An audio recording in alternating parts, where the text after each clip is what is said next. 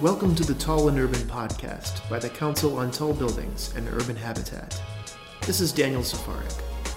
This is Season 1 Timber Rising, sponsored by the USDA Forest Service.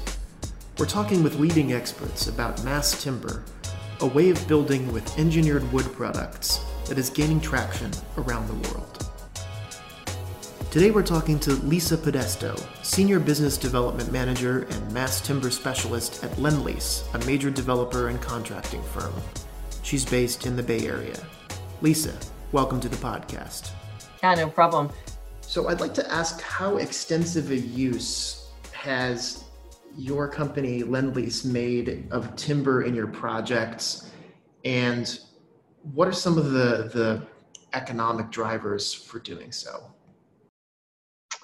So we've, I think, built more than 20 timber structures internationally.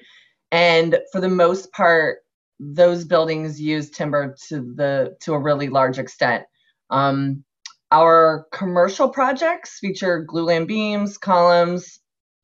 Um, we obviously use CLT for the floors and the roofs, um, but we've also um, in some of our larger commercial projects, um, 25 King Street, which is a 10 story project. Um, and we have some twin office buildings at our uh, our complex in Barangaroo um, in Sydney that are six story each, and, and those both also have timber uh, brace frames, so lateral resisting elements uh, in the buildings as well. a lot of our residential projects and hotel applications use CLT bearing walls and in addition to the floors and the roofs. And in most of those projects, we are also using cross laminated timber as the stair and elevator cores as well.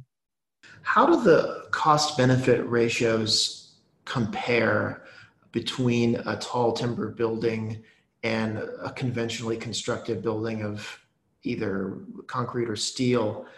And then is there some kind of breakpoint that uh, is different for an open plan building office, as offices are typically done nowadays, or um, a compartmentalized building, which would obviously have more walls, like a hotel or residential building?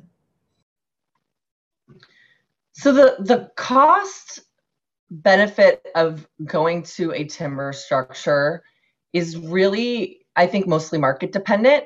Um, and I say market, and I mean both geographic and occupancy. Um, and really, it, its cost effectiveness has to do with what is it being compared to? What is it competing with? What is the standard de facto construction type for that building type in that area at that height? And we all know that residential is really a cost driven market as well the fact that we are opening the opportunities for wood to go taller than 85 feet in that particular market means that now what we're competing with is concrete. And what, what we've found in a, in a number of projects that we are, you know, we've looked to use CLT for in the last year or so is that it's very cost competitive with concrete in the in the in the West Coast markets. Um, I'd say in urban markets in general. Um, there are some markets where the cost of concrete's really inexpensive, and then it becomes a little harder in those particular markets to be um, to necessarily have a cost benefit to doing timber over concrete. Um, I think talking specifically about commercial from a commercial perspective, um, you know, we have in the office realm, we're not competing with light frame construction. Typically, office buildings are done in steel or concrete, but I'd say probably more often steel. And so, what that gives you at lower heights is the ability to compete um, more easily with a with a with a steel structure. And I think that's why what we've seen is a large like boom in office timber structures in the US in particular, um, because when you do the numbers, you know, it's it's easier to kind of make CLT um, cost competitive. commercially, uh, is there an upper limit to height uh, in any given market that just doesn't make sense for you, uh, either because it's a code prohibited or or b um, the cost benefit uh, ratio kind of peters out at that point. Lend Lease is exploring going as tall as the U.S. code will permit currently. Um, I don't think. I think there's a natural limit based on structural parameters that we'll find at some point, but I don't think we are hesitant to explore the limits from us from a safety perspective for sure. Um, it really just comes down to whether or not it at, at certain heights it's, it's cost effective. What I think becomes kind of challenging with the taller buildings is that more so in a timber building than in a concrete or steel, you really need all of your structural elements to stack. And so the you know, when you start getting into these taller structures, you've got maybe different occupancies at different um, areas of the building as you go up, as opposed to like in floor plate. And so um, I think it, it becomes more challenging to kind of shift your grids which tend to be tighter with a timber building. So, you know, maybe you could use the same grid with a, a, a steel or a concrete structure as you go up the building and kind of still shift occupancies. And um, I think we're still in a state of trying to figure out how to do that with some of these taller timber structures. Can you talk a little bit about your experiences with with instructing um, on-site assembly or how the contractors have dealt with with CLT and as a, as a relatively new material?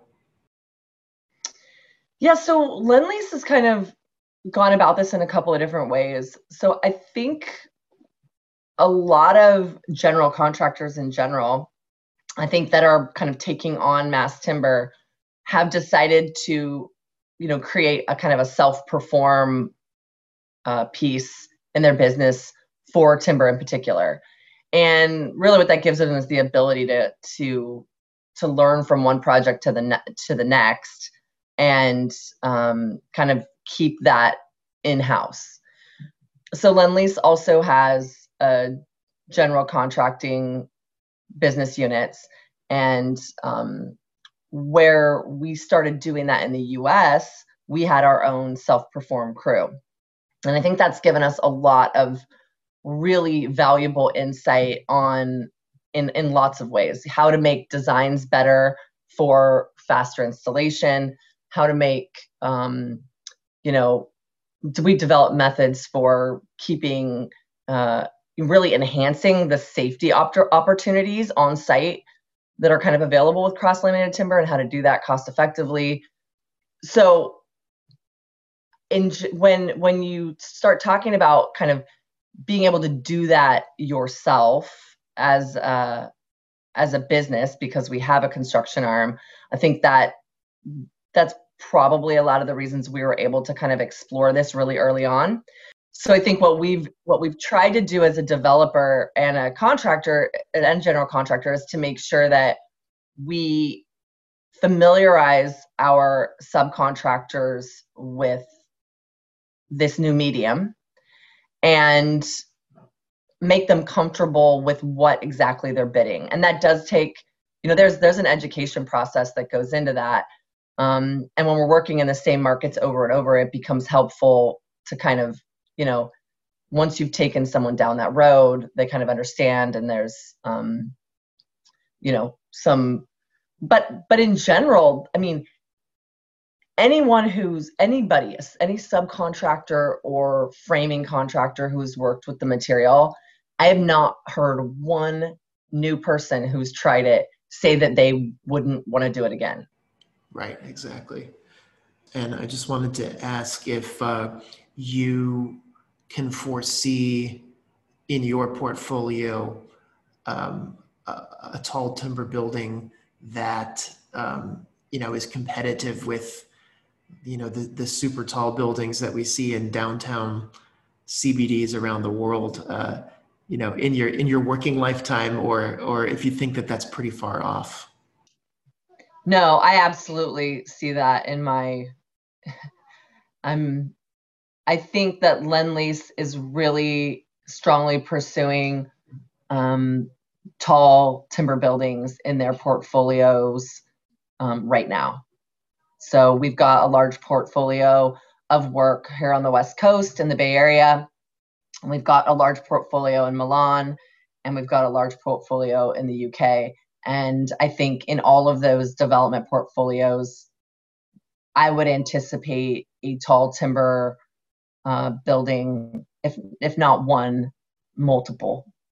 I mean, I think in the U.S., I don't know that we're looking to do something more than 270 feet at this juncture. Um, and I think you know in Milan and the UK, those heights might differ. Um, but in those markets, I think that that that's probably comparable to kind of where the structural limitations might also present themselves. I really want to thank you for for giving us your time and, and your thoughts. Awesome. Well, it was good talking to you. I really appreciate it.